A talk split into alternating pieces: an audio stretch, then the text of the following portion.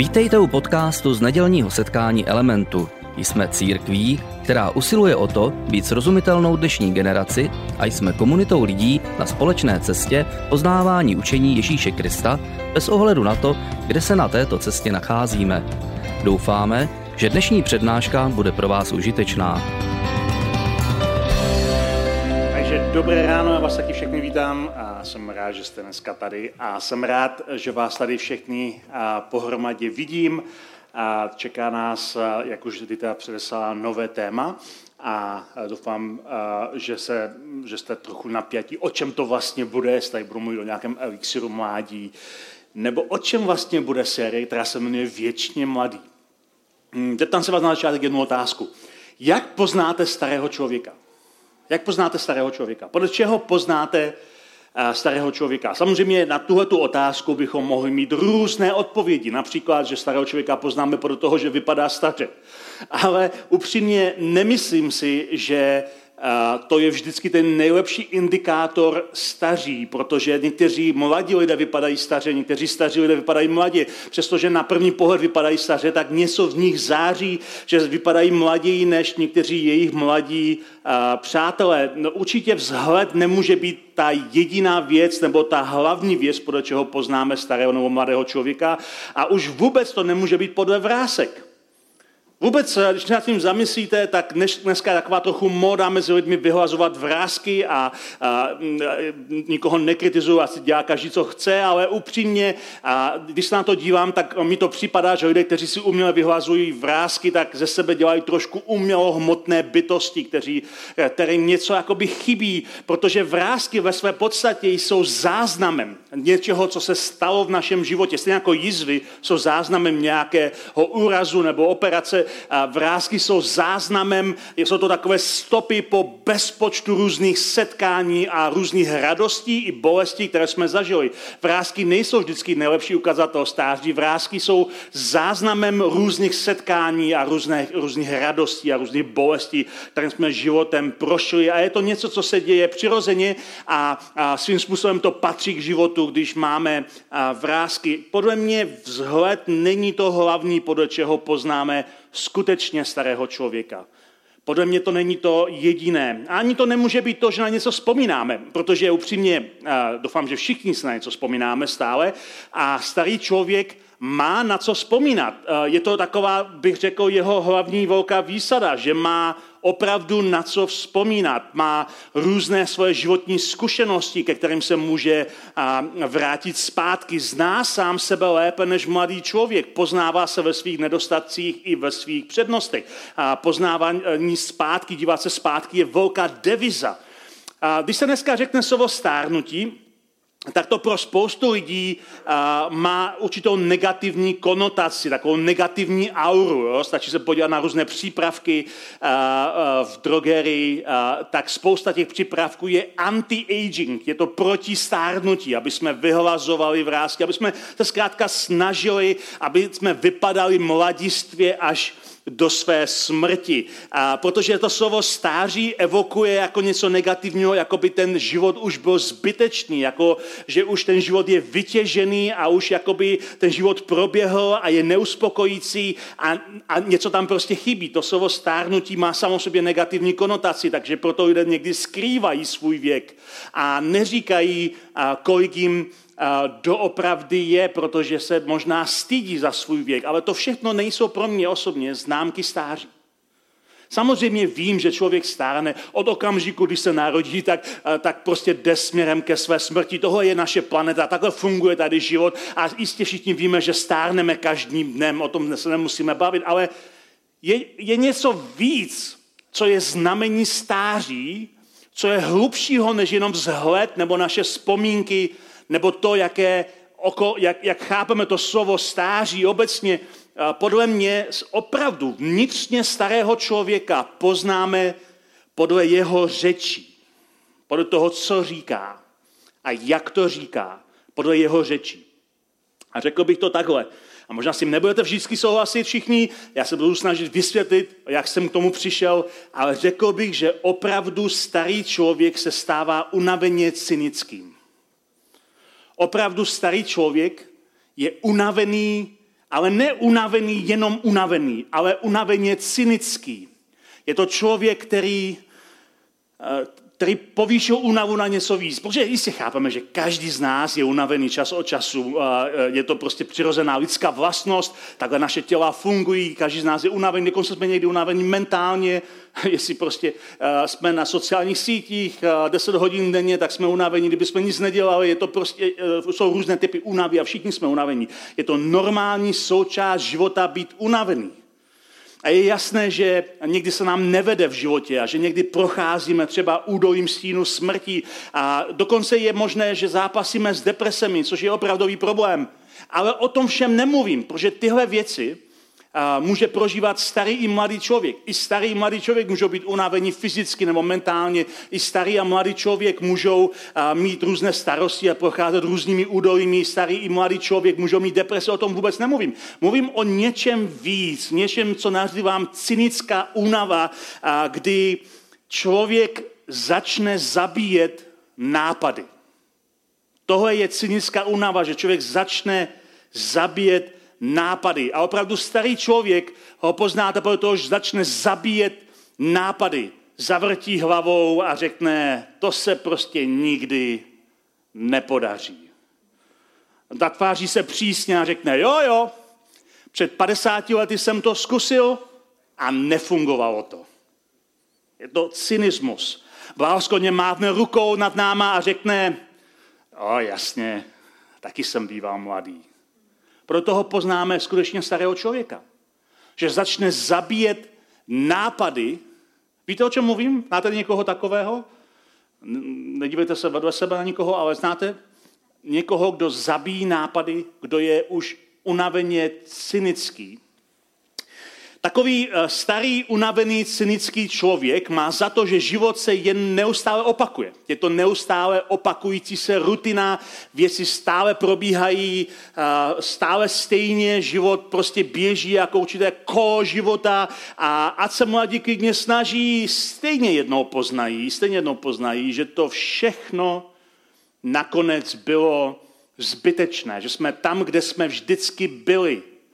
Eh, já si pamatuju, když eh, jsem šel tady s Ditou, jsme šli tady zakládat element a v roce 2003, a tak rok předtím, bylo mi 26 let, a jsme navštívili jednoho takového unaveného cynického pastora, a uh, říkali, o, o, říkali jsme mu o tom, že jdeme tady zakládat církev a, a, a on se nás snažil to odradit. Říkal, on to nemá úplně válnou cenu, ten to nebude fungovat a takové ty řeči zabíjení snů, proč prostě to nejde a tak dál. A já jsem věděl o jeho církvi, že oni v té době začali razit takovou poměrně přísnou teologii, že začali být velice přísní na lidi, začali lidem říkat, co všechno nemají dělat a jak to mají dělat a byli takový až nepříjemně vlezli do životu všech lidí, kteří k ním chodili a hodně se to o nich tehdy mluvilo, takže já jsem se toho pastora na to zeptal. Jsem mu říkal, já jsem si všiml, že vy jste strašně poslední dobou začali být na lidi přísní a, a trochu mě to jako zaráží, proč to děláte, jako co je toho příčinou, nebo proč, proč vůbec jako se takhle chováte k lidem.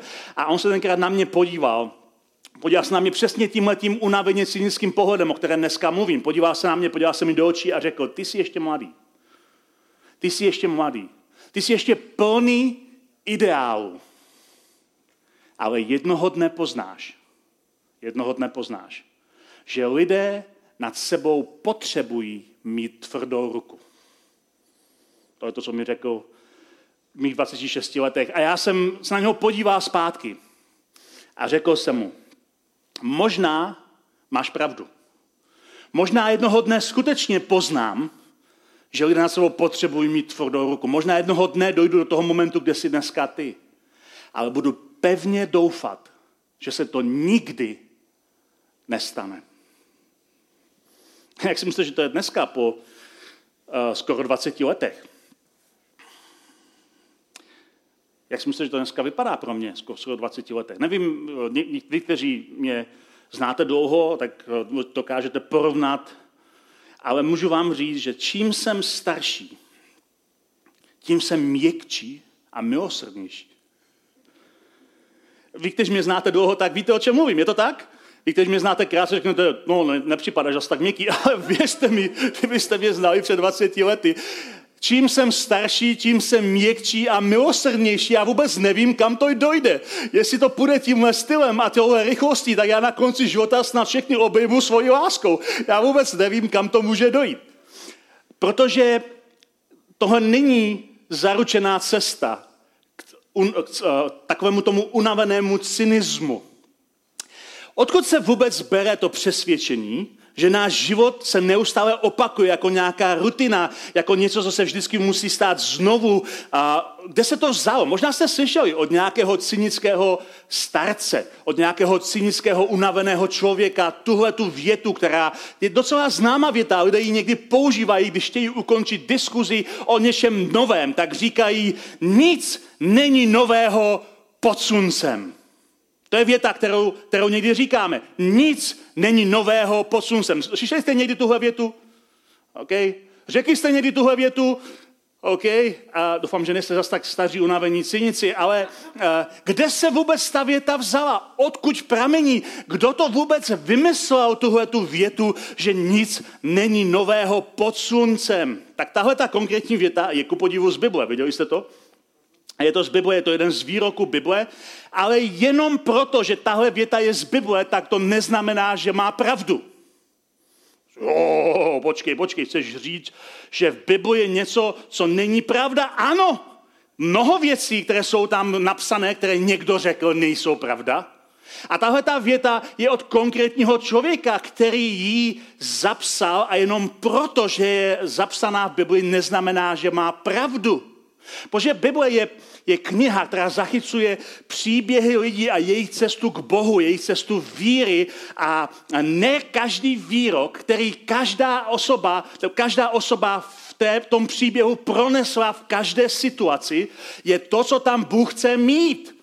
Ale Bůh to tam nechává, protože je to pro nás důležité, protože to je naše myšlení, ukazuje to, kde my jsme, ale ne každý výrok v Bibli je pravdivý.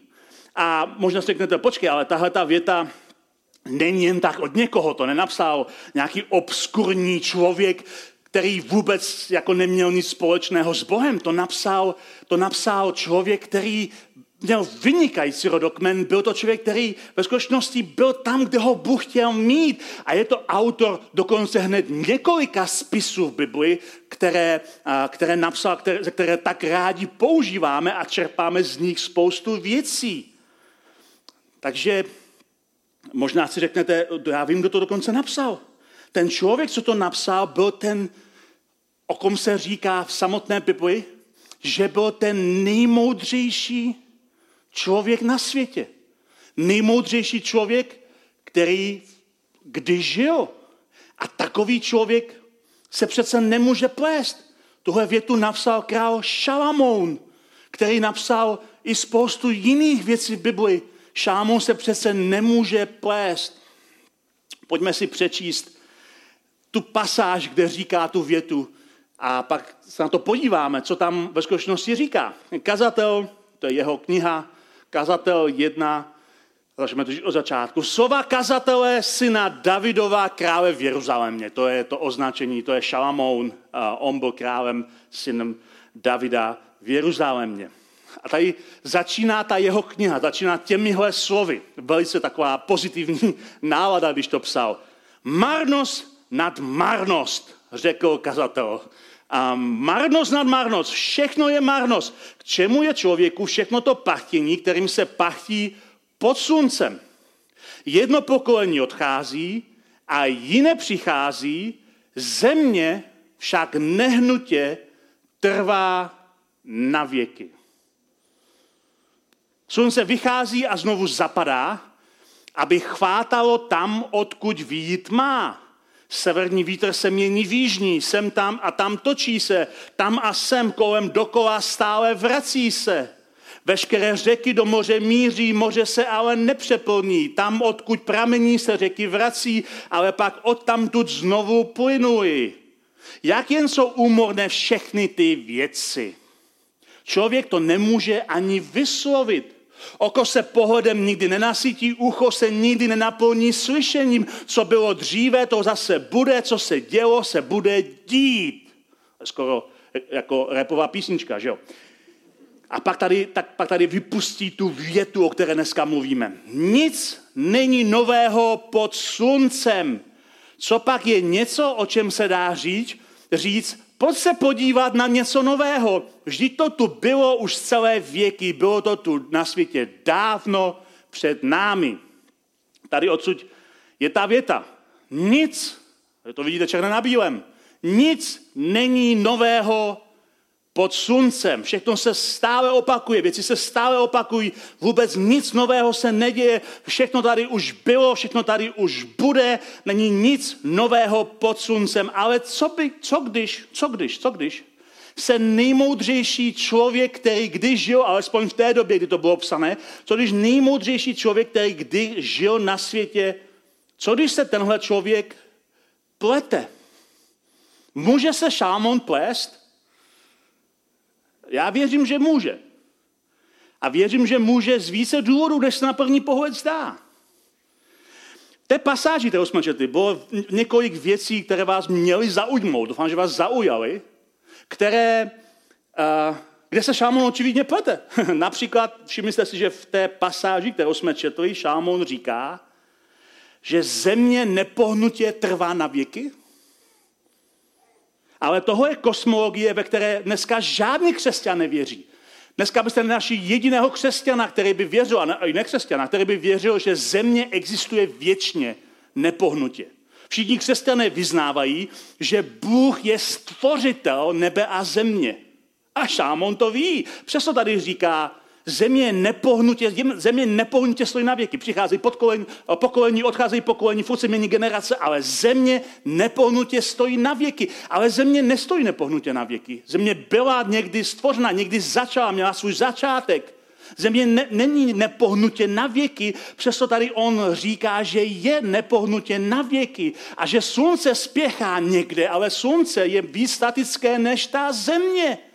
Šámonová kosmologie se tady prostě plete a přesto my bereme tu jinou větu ze stejné pasáže, jakože tam Šámon má pravdu, ale právě tím, že Šámon v téhle větě upírá Bohu jeho stvoření, je docela logické a docela a to krásně ukazuje, o čem je cynická, cynická únava.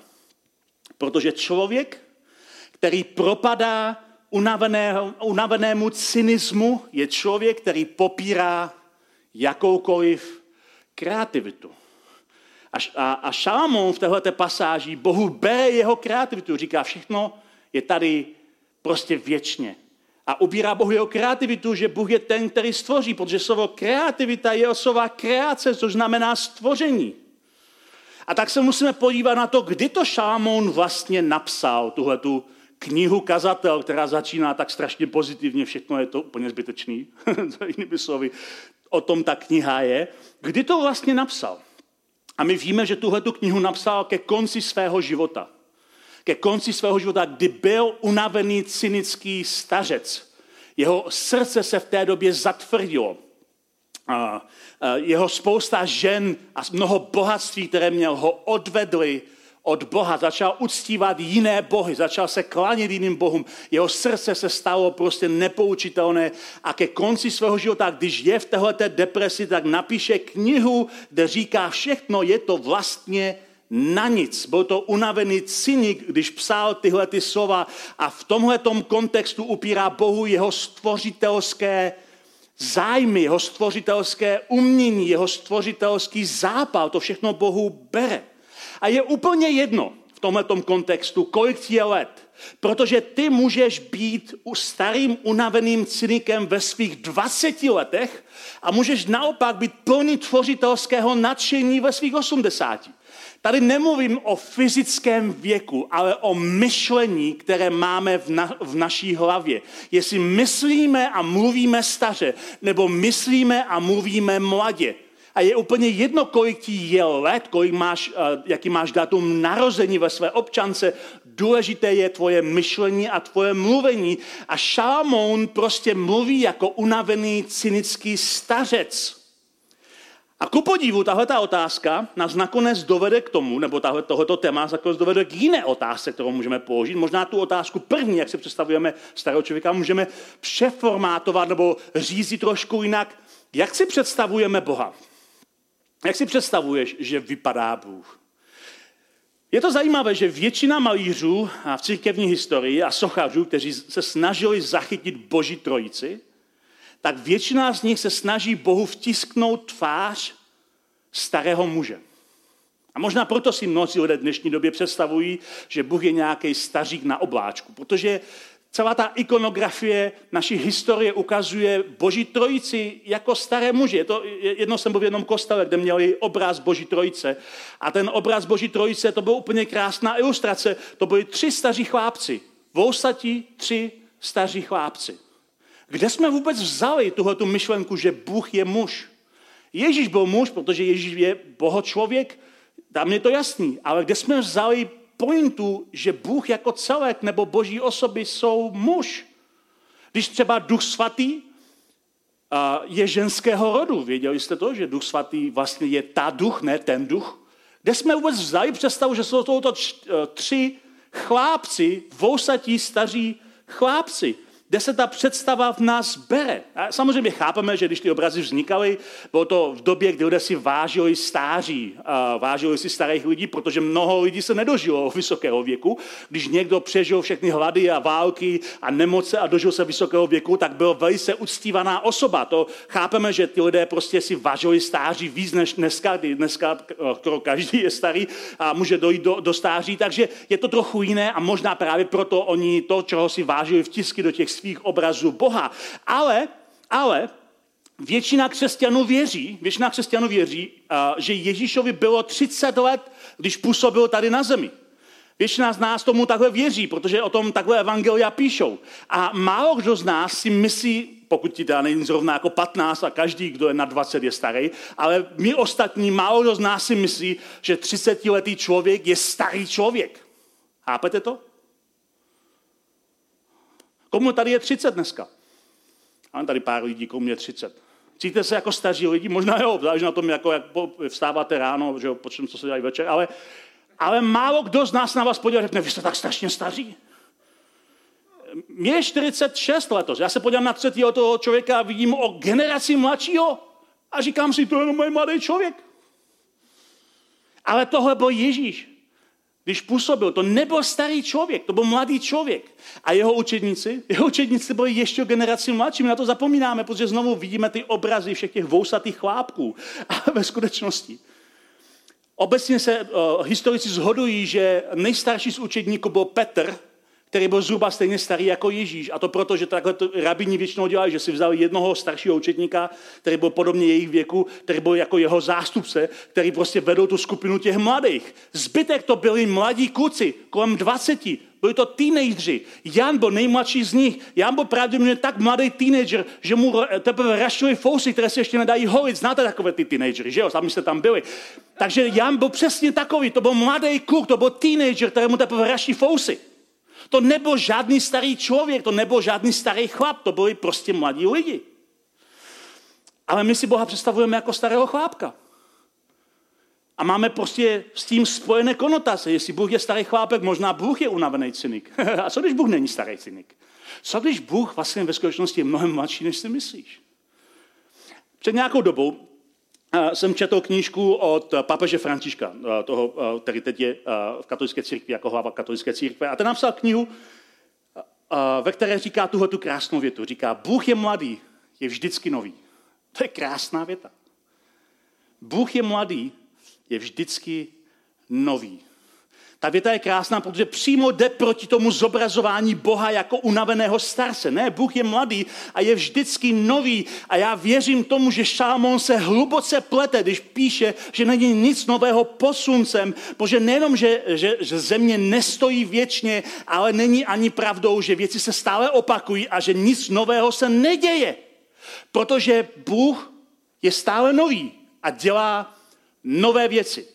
Bůh totiž má srdce pro, no, pro mladé i staré lidi. Bůh se nedívá na náš fyzický věk jako něco, co určuje, jaký jsme. on mluví do našeho nitra, on mluví do, našeho, do naší mysli, on obnovuje naši mysl, aby myslela nově, on obnovuje naše srdce, aby bylo nové. I to staré srdce, které už kamení obnovuje do čerstvého masitého srdce. Bůh dělá nové věci, Bůh se na nás nedívá podle našeho data narození, ale podle toho, co je uvnitř a sám dělá nové věci. Teď se vás zeptám ještě jednu otázku dneska, takový trochu chyták. Doufám, že vás to, že vás to povede k nějakému myšlení, co to asi může být, ale je to takový trošku chyták. Je Bůh stvořitel, protože stvořil, nebo Bůh tvořil, protože je stvořitel? Na první pohled řeknete, v čem je rozdíl. Ten rozdíl je docela zásadní. My říkáme, že Bůh je stvořitel, protože stvořil nebe a zemi. Takže představujeme si, že Bůh jednoho dne se rozhodl, že něco stvoří. Stvořil nebe, stvořil nebe, stvořil zemi. A pak si dal volno do dnešních dnů a už nic netvoří. A nebo Bůh vždycky něco tvořil, protože Bůh je tvůrce, je to jeho identita. Bůh vždycky něco tvoří, vždycky něco tvořil, pořád něco tvoří, je to kreativní bytost a proto stvořil zemi, protože nemůže jinak, protože pořád tvoří. Je to stvořitel, protože stvořil jednou, anebo stvořil jednou, protože furt něco tvoří. A tak dál vznik svému vrcholnému dílu. Co myslíte, že je správná odpověď? Možná bychom tu otázku mohli přeformátovat do něčeho jiného. Říkáte si, nad tím jsem nikdy takhle nepřemýšlel. OK, jiná otázka, trošku přeformátovaná. Dělá Bůh stále něco nového, anebo žije ze své minulosti? To je důležitá otázka pro nás. Dělá Bůh stále něco nového v našem životě? A nebo žije jenom z toho, co už udělal? A furt ukazuje na to, co už udělal. Vraťte se k tomu, vraťte se k tomu, nic není nového pod sluncem, vraťte se k tomu, vraťte se k tomu. A je to důležitá otázka, pokud čteme Bibli, jak chápeme Boha, kdo pro nás Bůh je. Jan Vidoucí, jak se mu říká, co napsal knihu Zjevení, poslední knihu v té křesťanské části Bible, které říkáme Nový zákon, tak ten píše, na konci té své knihy, která je taková strašně básnická, strašně obrazná, tak na konci té knihy píše o budoucnosti téhle planety. A říká tam, že když, eh, když nakonec bude eh, konec dějin, jak je známe, tak, eh, tak píše, že tam bude nové krásné manželství, že tam vznikne nové manželství mezi nebem a zemí. A říká jinými slovy, když to budete číst trošku moderním jazykem, tak říká, že tam nastane rozvod z ponulého manželství země a pekla, které prožíváme dnes. Manželství, velmi nepodařené manželství země a pekla, působí, že zlo na světě vládne, že démoni trápí, že nemoci drtí, že smrt je nevyhnutelná. Ale když se Kristus vrátí, vyžene ze země poslední zbytky pekla pryč a zničí je, nechá je spálit v ohnivém jezeře a udělá něco nového z toho nepodařeného manželství nebe a pekla, kdy vyčistí tu zemi od toho pekla, tak udělá nové manželství mezi nebem a zemí. To je celá ta imaginace, kterou tam Jan rozvíjí. A bylo to mnohem lepší manželství. Bylo to manželství, ve kterém věci, které reprezentovaly peklo, už nikdy nebudou. A Jan to říká těmito slovy. Potom jsem uviděl nové nebe a novou zemi neboť první nebe a první země pominuly a moře již nebylo. Uviděl jsem svaté město, nový Jeruzalém, jak sestupuje od Boha z nebe, připravený jako nevěsta okrášlená pro svého muže. To je ta svatba, to je celá ta imaginace. Uslyšel jsem mocný hlas trůnu. Hle, boží stánek s lidmi. Bude sám bydlet s nimi a oni budou jeho lid. Bůh sám bude s nimi a bude jejich Bohem. On jim setře každou slzu z očí a smrt už nebude. Ani nářek, ani křik, ani bolest, neboť minulé věci, všechno, co reprezentovalo to nepodařené manželství nebe a pekla, minulé věci už pominuly, jsou pryč. A pak říká Jan, ten, kdo seděl na trůnu, řekl, hle, já činím všechno nové. Komu budete věřit? Depresivnímu, unavenému, cynickému Šalamounovi? Nebo Janovi vidoucímu, který říká, Bůh dělá všechno nové. Kdo je zdroj vašeho učení? Komu budete víc věřit? Bůh připravuje novou zemi a nové nebe a nové město Jeruzalém a nakonec říká, koukejte, já dělám všechno nové. Já jsem nikdy nepřestal tvořit, já dělám všechno nové. Rozhodně to nevypadá, že Bůh jenom čerpá ze své minulosti, ale že je tvořivý ohledně své i naší budoucnosti. Že Bůh je prostě stvořitel. A proto věřím, že má pravdu ten papež František, když říká, Bůh je ten, který bez ustání všechno obnovuje, protože je vždy nový. Bůh je mladý. Protože mládí není otázka fyzického věku. Mládí je otázka našeho vnitřního nastavení. Bůh je věčný a je schopen tvořit všechno nové, všechno obnovovat a jeho mládí nikdy nepomíjí. Jeho vlastnosti, vlastnosti jsou stejné jako vlastnosti mladého člověka. Jeho vlastnosti jsou stejné jako vlastnosti mladého člověka. Je mladý, protože tvoří rád nové věci. Jinými slovy, Bůh má rád novoty.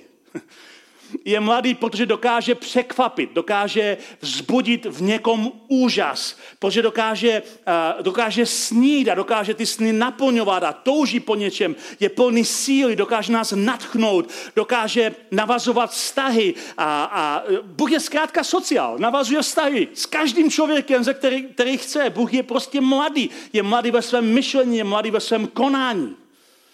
A nechci, aby to, abyste to pochopili, že tady toho jako je o tom, že když jsi mladý, tak jsi jako Bůh. Ne, o tom to není. A ani to neznamená, že jsi starý, že pro tebe není místo. Bůh vždycky má plán pro mladé i staré lidi do svého věčného mládí.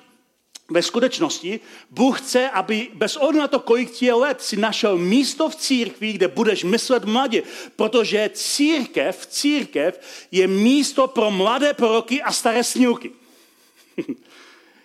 to je takový trochu paradox, protože eh, v normálním jazyce bychom to řekli obráceně, že jo? V normálním jazyce bychom řekli, že mladí snílci, protože když jsi mladý, jsi plný ideálu a sníš o velkých věcech, a staří proroci, protože když jsi starý, jsi prorok, máš nadhled a máš vhled a vidění. Jo? Ale Bůh to obrácí na ruby a říká, ne, ne, ne, ne, to je, to je myšlení světa. Moje myšlení je, mladí proroci a staří snílci. To je to, co já chci.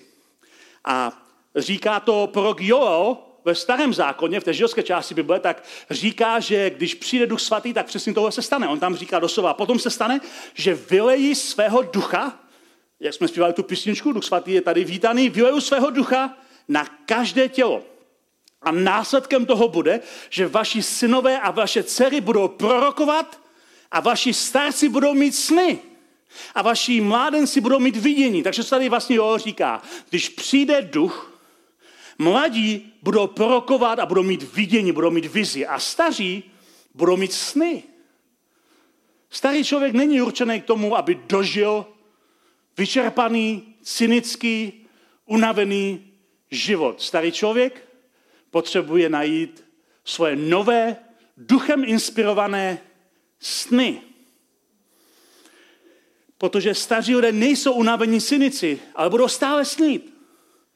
A budou předávat svoje vzpomínky s novými sny, co se může ještě stát. A tak pomůžou mladým v jejich porostvě, v jejich vidění, protože sami staří lidé jsou autentičtí vizionáři budoucnosti, protože stále sní o tom, co by mělo být. A pro mladé lidi je požehnáním, když tyhle ty sny vezmou za své a když je zakomponují do toho svého vidění a do toho svého proroctví. A pokud jsi mladý člověk dneska tady, a pokud si říkáš, jsem pořád mladý, jsem pořád mladý, tak si pořád v pohybu, pořád uh, zkoumáš nové věci, pořád jsou pro tebe nové věci uh, přirozené a odrážíš tak boží přirozenost. Ale pokud jsi dneska tady jako starý člověk, říkáš si, já už jsem trochu starý, už se dívám spíš dozadu než dopředu, pak Bůh ti říká, já s tebou furt počítám. Furt potřebuju tvoje sny. Protože já jsem od věky. Já jsem věčný Bůh a stále dělám všechno nové. A ty nemůžeš odhodit svůj život, že už si ho prožil, protože já potřebuju tvoje sny. Protože tahle země bude lepší, když ty budeš snít a mladí budou prorokovat, než když to prostě vzdáš. Já potřebuju tvoje sny. Protože, přátelé, je mnohem lepší být starým snílkem, než unaveným cynikem. Je mnohem lepší být starým snílkem, než unaveným cynikem. Protože snění odevírá dveře pro nové věci. A Bůh, který říká, podle Jana Vidoucího, já dělám všechno nové. Ve skutečnosti to vůbec v Bibli neskrývá. Celý starý i nový zákon je plný veršů, které říká, že Bůh dělá něco konkrétního nového, různé konkrétní nové věci, které se nás týkají. A jaké věci to jsou, o nich si povíme příští týden. Mějte se krásně.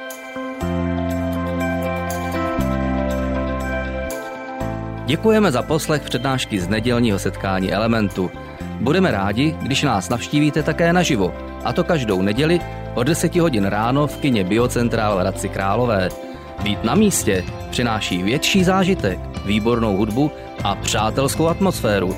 Více informací o našich aktivitách najdete na webu element.cx nebo na Facebooku Element Hradec.